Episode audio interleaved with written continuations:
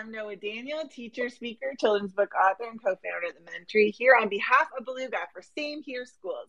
I have been teaching since Gen Z was born, and we're now teaching Gen Alpha. I'm thrilled to be moderating this panel with Eric Tao and Ron Nober, and I'm looking forward to hearing their thoughts on this topic, as well as welcoming questions and insights from listeners in this Twitter space.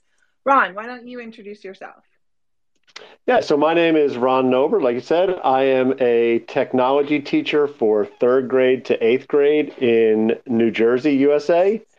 And I'm also co host of the Teachernerdz podcast and really got very interested in uh, you know information about Generation Z and Generation Alpha's uh, learning styles after talking with uh, Shawn Young, who is the co-founder and CEO of Classcraft. Um, kind of kicked that off for me. Well, that's really cool. I'm. I just need to clarify that I'm Canadian, which is why I said Gen Z, and clearly threw off all the American But from a global standpoint, I can go fluidly between Gen Z and Gen Z just to keep the conversation flowing. Ron, it's nice to meet you. Eric, why don't you introduce yourself? Well, it's very interesting because I am also Canadian, uh, but Ron, I'm also I also live in New Jersey, so a, a, a, common thread between both of you. Um, Hey everybody, uh, my name is Eric Tao. Uh, I am a, the CEO of uh, an instructional platform called Megaminds. Uh, our platform makes it easy for teachers to create and share lessons in 3D interactive environments that provide students with enhanced learning experiences and that drive engagement and improve outcomes. Um, I'm not a teacher, uh, nor do I have an education background. My background is in technology. So I worked at Google throughout the teens uh, and that was really where I was introduced to um, technology and also specifically how, how it can work in education and really uh, to benefit students and provide adaptive learning uh, um, scenarios for, for students. And, and really, and that's, that's, that's how I got, you know, my start into, into ed tech. Um, I have happened to have two girls that are at the very beginning of Gen Alpha. So I've learned a lot about you know learning styles and the differences that they have versus what you know I grew up with and how they're growing up. You know, both of them were uh, able to you know knew how to skip the commercials in a YouTube video before they were even two years old. You know, um, and that that. that that you know that kind of anecdote alone kind of tells you the differences between how this generation is growing up versus any other generation i think yeah, and I, it's interesting too. Like in just thinking about the show, this is a unique generation, and looking at the origin of the term Gen Alpha, that was part of it. Is to really look at this being a new game and this new era of not just digital natives, but like really having the proclivity to understand almost intuitively how tech works from the day yeah. that they're born, which is really fascinating to teach. Um, it's really, really interesting in a lot of different ways. But I'd love to know, you know, from each of your vantage points, um, how these changes have happened and how we need to adapt as educators. And even just throwing it out, not an educator, like in technology, you must be responsive to the audience that you're catering to. So there must be elements of how you're changing how you do things for this new generation. Ron? Uh, yeah, so I mean, I can I I'm a Gen X. Um, you know, grew up going to school in the mainly in the 80s. Um, and I really just think back to my what school was like for me. It was, you know, more sitting in rows, more quiet, formal, structured. Um, and that's what I knew when I came into education. And even when I got my teaching degree, and I, I didn't start my educational teaching journey until I was uh, 38. I, I went back to school. Um, prior to that, I worked as an archaeologist and then a dog trainer. Um, you know, and it all kind of fits together into teaching, I guess. And uh, it, it, you know, I came to it, and what I learned in my college classes were still that you know the teacher is up there talking, and giving instruction and then you're giving you know work in the seats and you're going around and checking and the more i started to work with students i started to realize this isn't working anymore. This isn't how they're learning. Um, you know and collaboration really needed to start to happen and there needed to be interaction. Um, you know I, I when I had uh, Shawn Young on the podcast, he kind of talked about how when he was young and I was a kid, you would go and spend, you know, ten dollars on a for me a cassette, for him a CD, and then you would spend upwards of $150 to go see the same music performed at a concert, but you paid for the experience. And that's what our students need now is your lessons have to be an experience for them. They're almost expecting an experience. Mm-hmm. Um, Actually, that's such a good way for us to segue to Eric.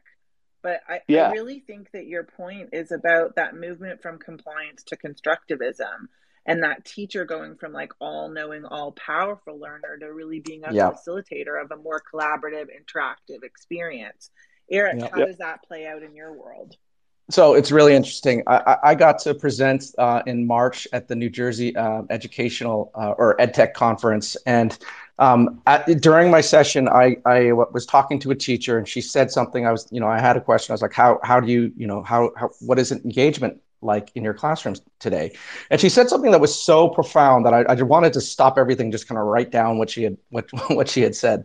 Uh, but paraphrased you know she was saying how uh, a little bit of what you just said ron like this generation has grown up so different than us than previous generations that they don't accept uh, um, the status quo any longer. You know, she she sat there up, up, and she was going, I don't know what to do. The kids they won't concentrate on anything for longer than ten minutes. They have to be doing something with their hands. They don't want to listen to me, and I and, and I think it's because they they they won't accept the status quo. They don't, the sage on the stage just doesn't apply to them anymore. You know, uh, um, they they want learning that's that's relevant. That's that's uh, um, you know along the lines of how they live their lives. Um, you know, maybe they have no reference. I'm not, you know, I'm trying to, I've been, since that day, I've been trying to think, figure out why. And maybe it's because they have no reference for, for, you know, the, the, the, the, the type of learning that you described on I'm Gen X as well. Um, you know, that's, that's what we had growing up, but maybe this generation just has no reference for that. So that it just, it just won't, it's like oil and vinegar with them. Um, I, I, would love to hear the educator point is, of view. Like that whole sit and get mentality yeah, I, I think it's important, and Ron, I want you to come. I want to come back to what you were saying, Ron. But like, I think that they will not settle for anything that is done to them, and it really reminds you of the beauty of this generation if you grab their engagement. If you do not grab their engagement, are you in trouble? They have no time for you and no interest. What about yeah. you, Ron, in your classroom? Yeah, so uh, I, you know, and I again thinking about this, this is a this generation. There's a lot of hyper personalization for yeah. them, right? Yeah. So you have Netflix is telling you what you may want to watch based on your preferences. YouTube is telling you, hey, you may want to look at this. TikTok, the same thing.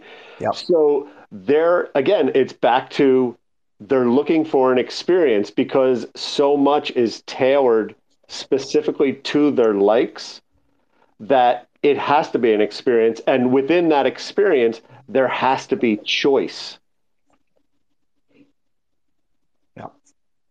I love that you said choice because i think the reality is um, we don't want to have these passive consumers who are just taking their you know, not even 10 second, like three second attention span and scrolling to the next thing. We want them to be able to engage meaningfully in their learning and make it the experience that will help them know their own likes and interests and not have be dictated to them through an algorithm. So being part of that solution and showing them that they can take an active role. Uh, you see something that you can implement in your work, Eric?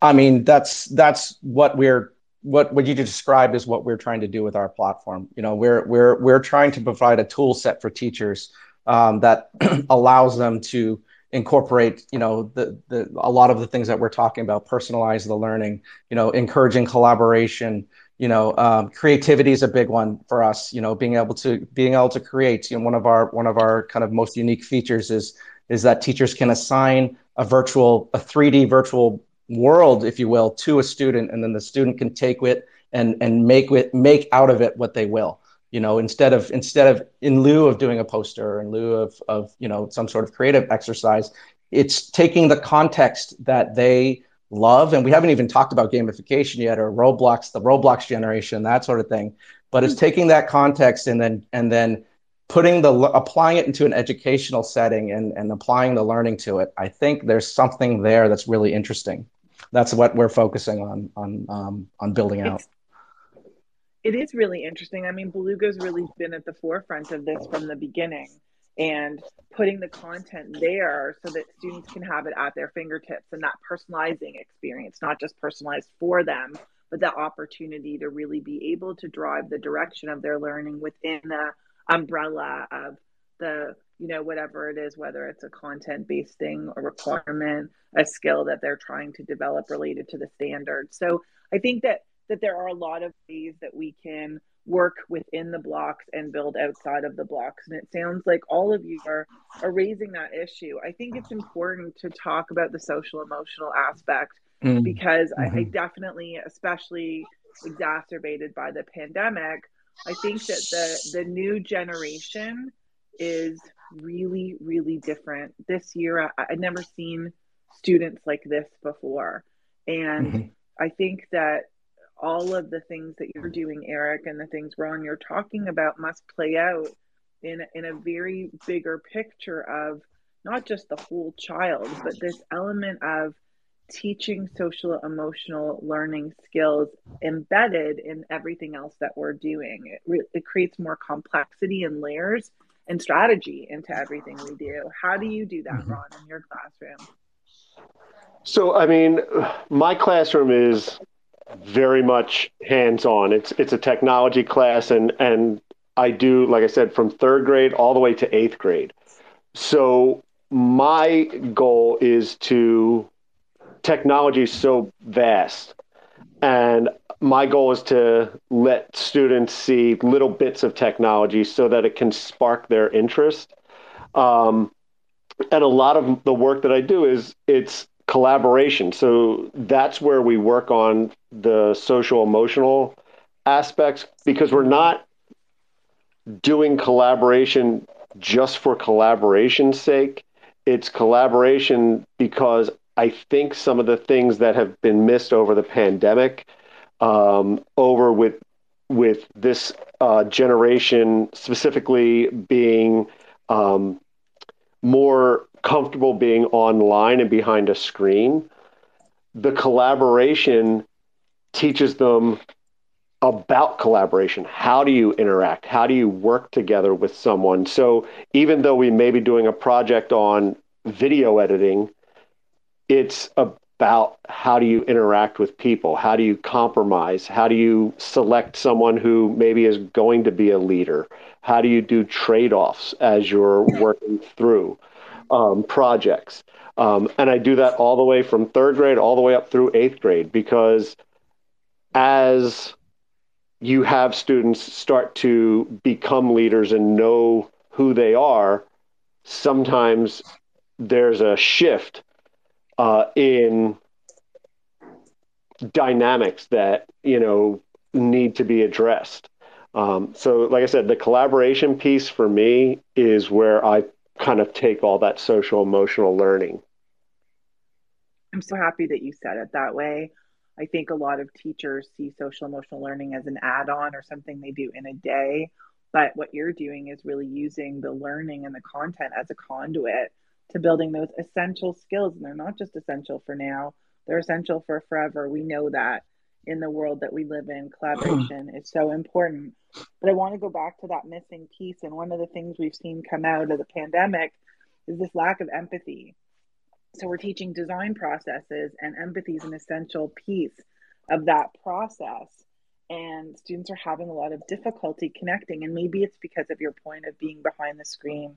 So, how do you mitigate some of that, Eric? It's interesting that you brought up the difficulty connecting because we're uh, working with uh, a pilot school, and, and um, for our platform, I was talking to um, uh, the director of technology, and he was like, you know, he he, he you know.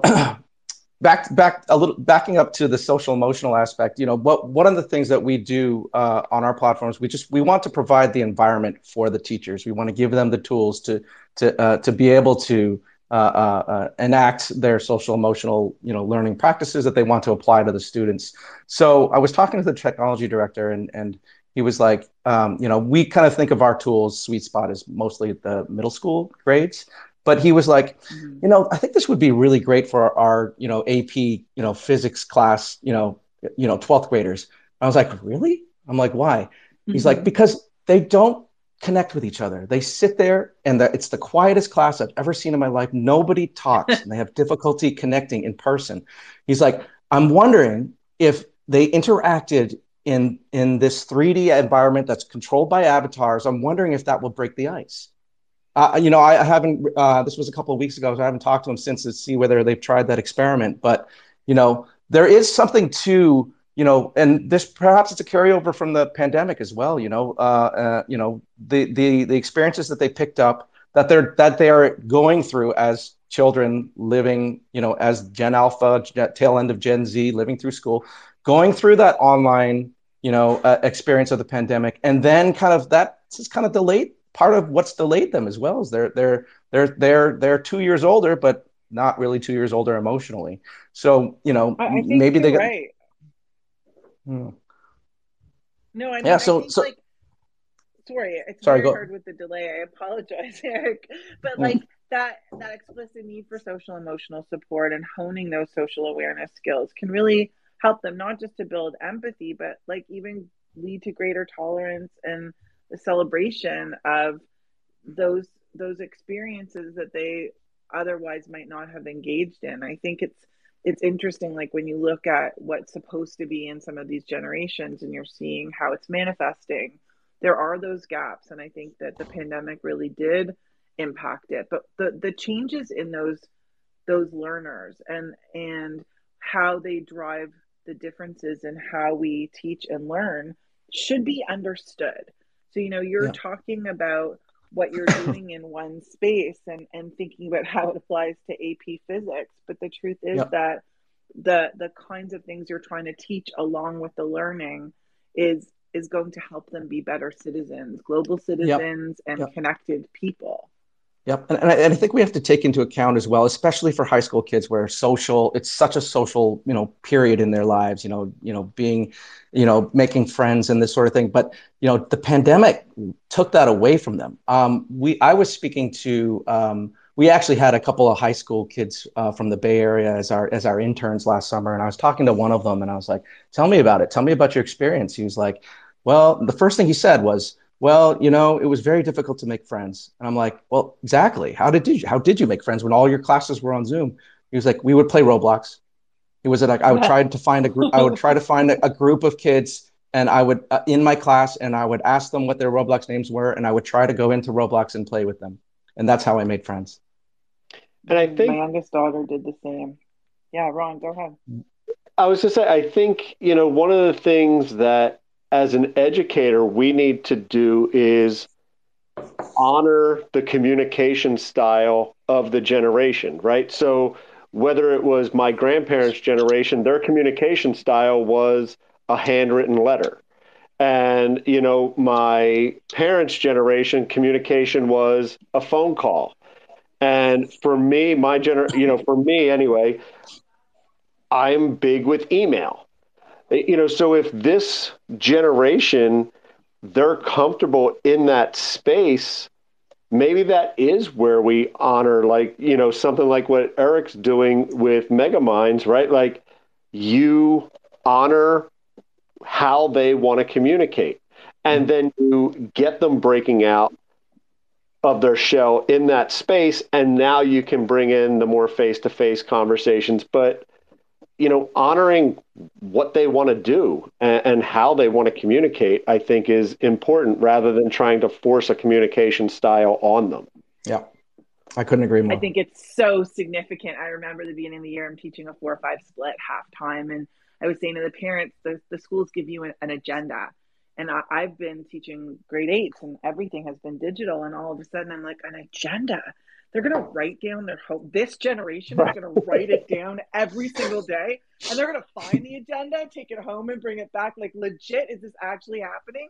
And so I'm trying to be you know, compliant, but also realistic. And I literally said, I cannot promise that this is how we're going to do this. I'm going to figure out what works for everybody. And kind of like what you're talking about with gamifying their lives. Like, if you imagine how an agenda could be like interactive and fun, and you could get a badge for everything that you check off, like, oh my gosh, kids would be doing their homework and things would be so much more fun. So if we mm-hmm. were really letting them lead and we were responding to what they're showing us through the choices, but also through the mediums, I think it would be so much more effective. What an excellent point. Mm-hmm. And if I, I just wanted to speak to you were talking about empathy.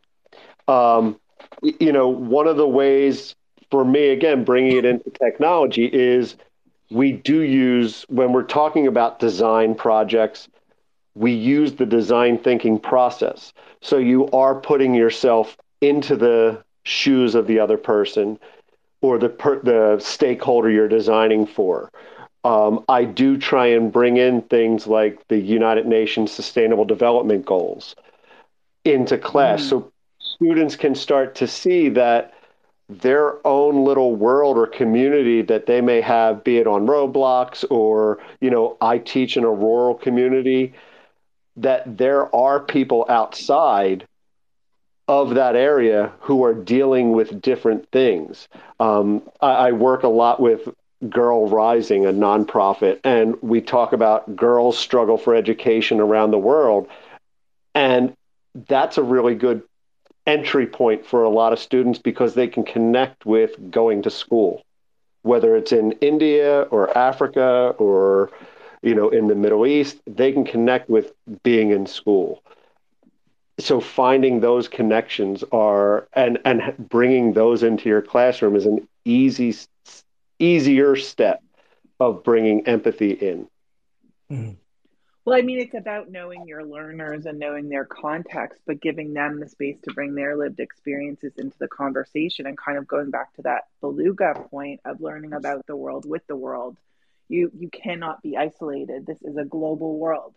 So it's really yep. clever that you're having them use their learning and their lives to connect to other people and other places that have some similarities even though you're looking at the sustainable development goals it can be very difficult to breed empathy. And i think any teacher teaching those students today has to create those opportunities for connection first in order for the empathy to come.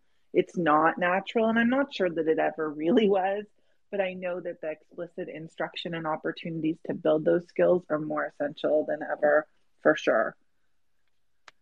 I really love where this conversation is going and i think that coming back to some of the things we've learned about student voice and choice we really have to understand who our students are demographically and in the larger context of how they've changed over time. So what are some tweaks that you think if educators are listening to this now or later they can do to modernize and um, understand the learners in their room and some of the changes that have come? I can tell you for sure i no longer wait for my students to be perfectly quiet in a line that was something that was really important at the beginning of my teaching career. And dude like for what? Honestly like respectable chatter is fine. Single file on the tile let's do it. But like come on.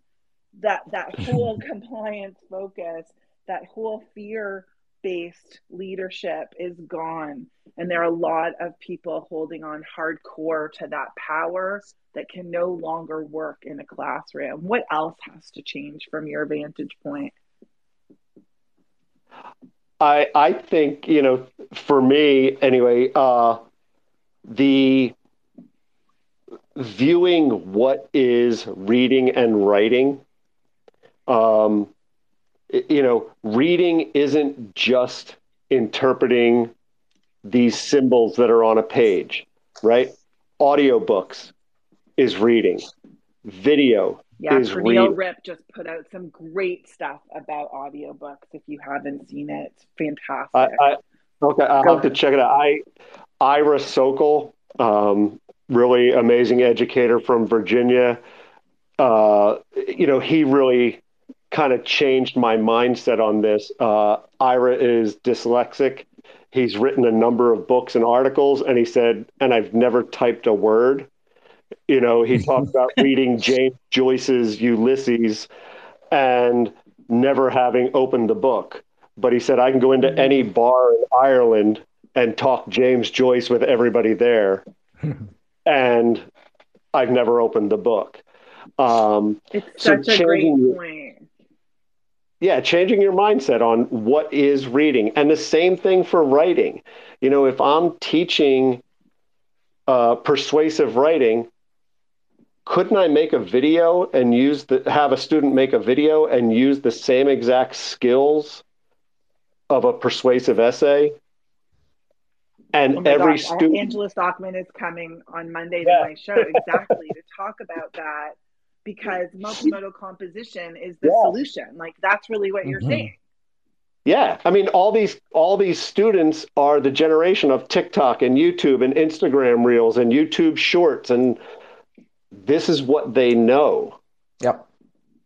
Oh yeah, like try to teach a dance class at the front of the room or have them emulate a TikTok. You're going to have completely different classroom of students. So we have to be in touch with who they are and what what interests them for sure. And I think that rethinking and kind of decolonizing that whole concept of reading and writing is a great place to begin.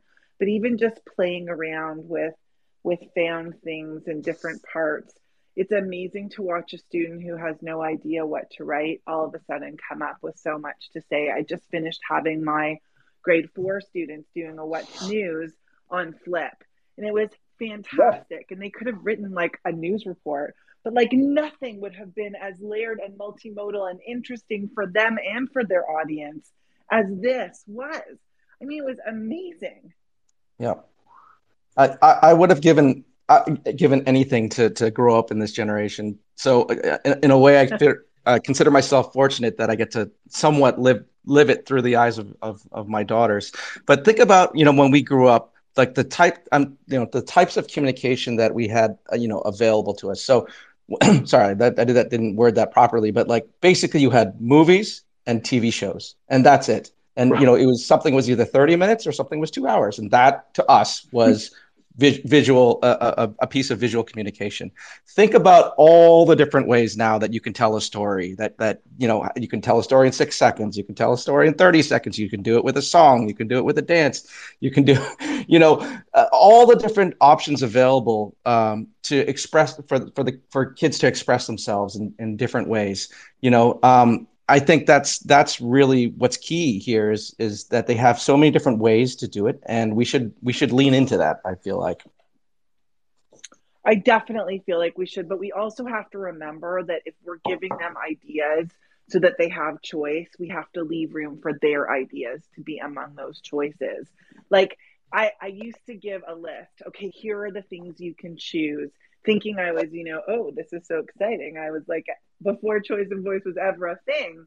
And then my students would be like, well, what can I create a game instead? And I'd have to wait and think to myself, you know, is that a valid medium? Is that, go- I mean, as, why can't I just have them justify it? Why do I have to decide? If they Right. can validate the reason for their medium or whatever their choice is, then isn't that what we're trying to get them to do? To substantiate ideas with examples and defend their point of view? Like that is more effective. And I think that, you know, you know, talking about what your daughters are doing in Roblox, like if we don't know what that is, if we don't know what they're playing in, and we've never played in those places, then we're vastly out of touch. And how could we possibly teach or know our learners if we don't even know the language of play for them? mm-hmm. couldn't couldn't agree more. And I think you know we also there needs to be uh, when we're talking about honoring things for the students, there needs to be an idea that maybe the attention span that they have to certain things, again, based on their generation, YouTube shorts, Instagram reels, TikTok videos, maybe we need to adjust some of our thinking to what attention, how long we hold their attention before we allow them to go for a little bit and pull their attention back, depending on what you're doing. If it's a project, uh, Noa, like you said, where they've made a choice to do something, they'll get lost in the flow, just like I'm sure Eric, your daughters do when they're in Roblox. They could probably be in Roblox for two, three hours, yep. and like yep. minutes to them. Yep. So yep. honoring what what time frame, or at least adjusting our thoughts on the time frames for different aspects of learning. I think the medium m- matters so much there you know when you're when you're talking about you know tiktok quick tiktok video you're talking about something short something brief uh, uh, you know there's a certain context to that video there's a certain you know you'll you'll maybe pull out if it's you know you know uh, an educational tiktok you'll pull out you know one point probably from that video but like you said roblox is a completely you know different medium uh, the daily act this is this is actually um, uh, I read this in a study. The daily active users of Roblox and Minecraft average 2.6 hours of gameplay a day. That's mm. that is mind-boggling. But you know that type of that medium, you know, it, it's it's exploratory. They're constantly exploring. It's social. They're constantly interacting with others, interacting with their friends. So that time is spent in a different, completely different context, a completely different way. And there's different types of learning that can be applied to that context as opposed to, you know, watching watching a video or, you know, what have you. I think your point is an essential one for educators when they're planning their day. One is in terms of what the teacher's providing and setting the tone for attention span, breaks, physical activity, all of that. But then the other aspect is taking those features of those mediums and bringing them into the class. Like two of the favorite things that I love to do, and there are so many, is a schmooze. So a student goes and they want to talk about something, but they don't want to talk to each other. So maybe your first schmooze is to have it be digital in a world that they're comfortable with. Pretend you're in Roblox. What would you say? And now let's try to work them into the gradual release of having a conversation in person. So we need to be able to break tasks down. But back to your other point about attention span, there are far too many educators going, oh, well, their attention span's really frustrating. Why aren't they paying attention? Why are there so many kids with attention problems? As opposed to going, mm-hmm. yeah, attention's an issue. Let's switch it up so that they mm-hmm. can have time for flow we have days where they're just doing what makes them happy. And then they're talking about why. And then they're reflecting on it. And then we pull the learning from there. I think that there are lots of different ways we can adapt what we do in small and big ways for understanding those students. And eric i'd love to hear more about what you're doing that can engage these learners in ways that meet their needs yeah well i think what what our at, at the core what we're trying to do is we're not trying to compete with roblox. We're not trying to compete with minecraft. I think what we're tr- you know what but what we're doing is we're pro- providing the environment uh, for for for the kids and then pairing the learning to that. So you know if we can steal some of that time some of those the 2.6 hours uh, that that the daily active users do a day if we can steal 20 minutes of that 30 minutes of that and turn that into productive learning time then you're talking about something that could be really uh, a powerful tool for for for, for teachers um, I'd like to tell a story that um, I one of our beta teachers reached out to me in November and and she sent me an email and she's like, I have to tell you something. Something really strange is happening to my kids. And I'm like, what what's going on? And she goes, they are using your platform and they're jumping in together at 4.30 after school every day as a class. And they're doing mock trials based on what they learned that day and then reporting back to me. And i was like what? And then she's like will you come talk to them? I was like oh, of course. So this this was a, a, school district just outside of cleveland. And they were sixth graders. So so i met them on zoom and i was like so i heard you guys are doing mock trials. Who's the judge? And this little girl raises her hand. I'm like, why are you the judge? And she goes, because I'm the fairest, silly. but my point is what was happening with them and while the and the teacher was like i've never seen anything like this before. And but what what was happening was the snap whatever synapses that are firing in their heads when they're playing roblox together and this is what makes me convinced that it's not the gamification necessarily it's not the, the picking being able to pick up a paintball and, and you know uh, and shoot other people it's the social layer that is involved in Roblox, games like Roblox and Minecraft, that is really what captivates the children.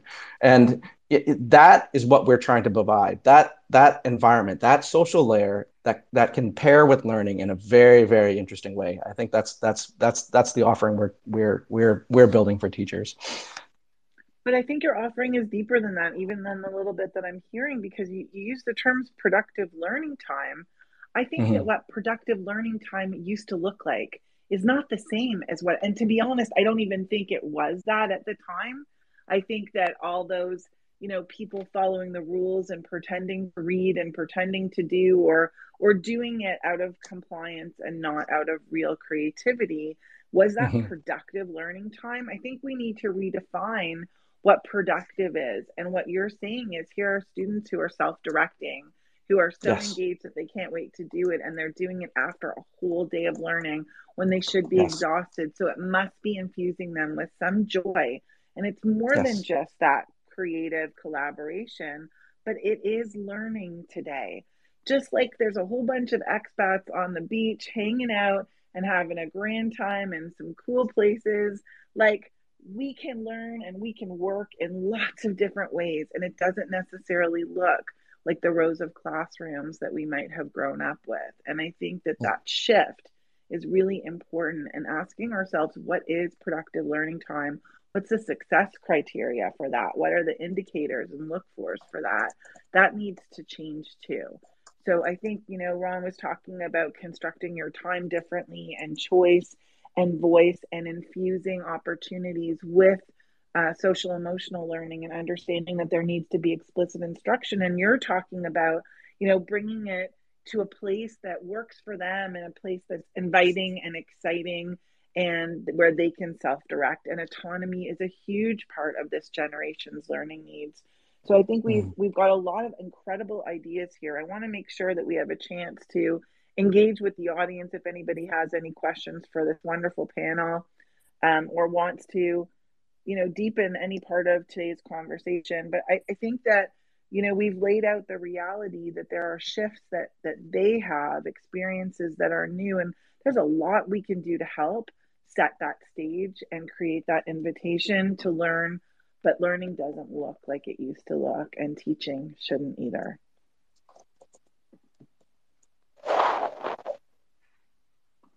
evan how do we engage with the listeners? I don't know how to do that on this platform.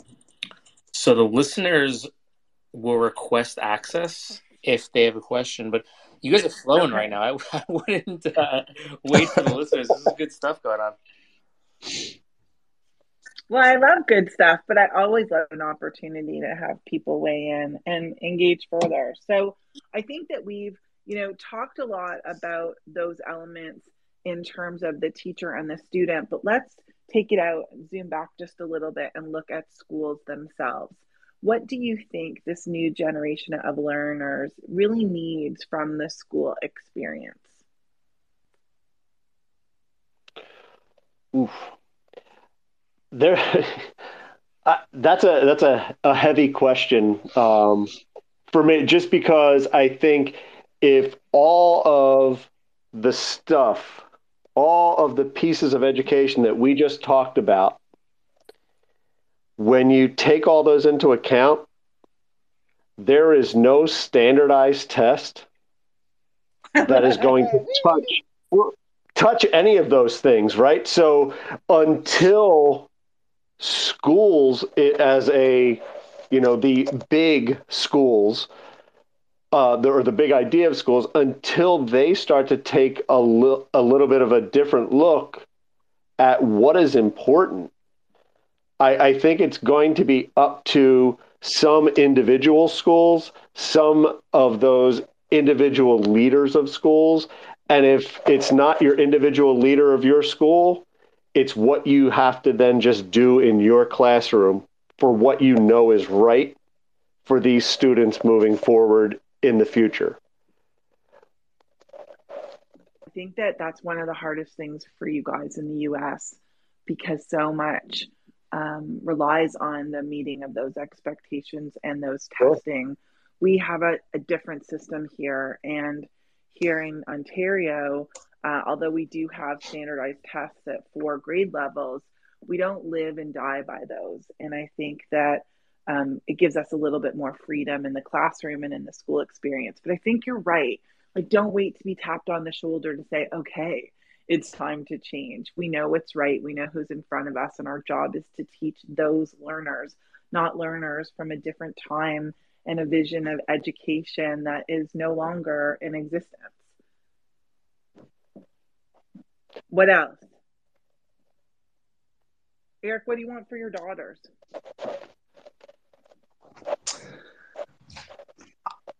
I think I, I want them to have the ability to express themselves. I don't want them to feel uh, restrained or confined by a box. I, I, I want them that I want them to be able to um, explore. I want them to be able to to to really find out who they are um, and what they're good at. Um, I feel like you know, growing up, that's I did you know I, you know I think I ended up going to art school actually because I, and and and you know my my focus all through high school was actually science and math and and I went into engineering you know and and um, ended up being an art major because I don't feel like I had that ability uh, when I was in school. Um, and I probably should do a, a a a, a, a, self reflection on, on on exactly how how things progressed for me when I was at my daughter's age. But you know, I I think I, I just want them to have the ability to to to to explore and express themselves. It's interesting because you said explore, express, discover, and you talked about knowing themselves. And that's kind mm-hmm. of my sweet spot, whether, you know, not just my book, but all of my work is really about looking selfward and creating opportunities for learners to discover who they are. I think mm-hmm. that so much of education is external, and we need to create those opportunities to bridge that self discovery and that self knowledge, as well as opening up the parameters that can be stricter in some places than others about what discovery looks like. Like it can't just be discovery within the confines of what I've decided you should know. Um, it's something we see happening across the US more and more. And I think that other people determining what discovery looks like is challenging. So I'm glad that that's, those are your wishes for your daughters. I hope that they have and you have the chance to drive that. It sounds like the work that you're doing helps to cultivate those kinds of spaces. Ron, what about mm-hmm. you? So, I mean, you know, well, first I would say I don't have children, so you know my students are are my my kiddos. I say, um, and, and what I want for them is I I just want them to be happy in their lives and know that they are agents of change. Right? They can be agents of change, whether it's a little change in your local community, whether it's a change in your state your city. You know, we look at you know kids out there like you know Greta Thunberg and you know Amanda Gorman, not necessarily a, a child, but you know a young person, and these are young people making amazing changes and being open and willing to stand up and talk about what they believe in. Um, you know, that's what I, I want my students to to know that they have that power. But i think too you're using two examples of people who were never given power. They took power one through words and one through action. Yeah. but i think that what you're saying about happiness is really important now more than ever. We are seeing a generation of deeply unhappy children and it is mm-hmm. frightening. There is nothing wrong with joy being part of your expectations in a day of lesson plans. Joy should be there, whether it's the music they listen to on the way in the classroom or the laughter that ensues after something happens. All of those things have to be part of what we do. And we want to raise a healthy, happy generation who are well adjusted. And as you said, not just able to express themselves, but able to be themselves and to have conviction and to find the way that they can make a difference in this world and not wait for permission, but just take it. I want to thank you guys so much for spending this time. I want to thank Belouga for creating spaces like this and the whole Same Here Schools movement is about understanding where we are so that we can move forward and say, Same here. We get it. Let's do something about it. Thanks, everybody. Cheers.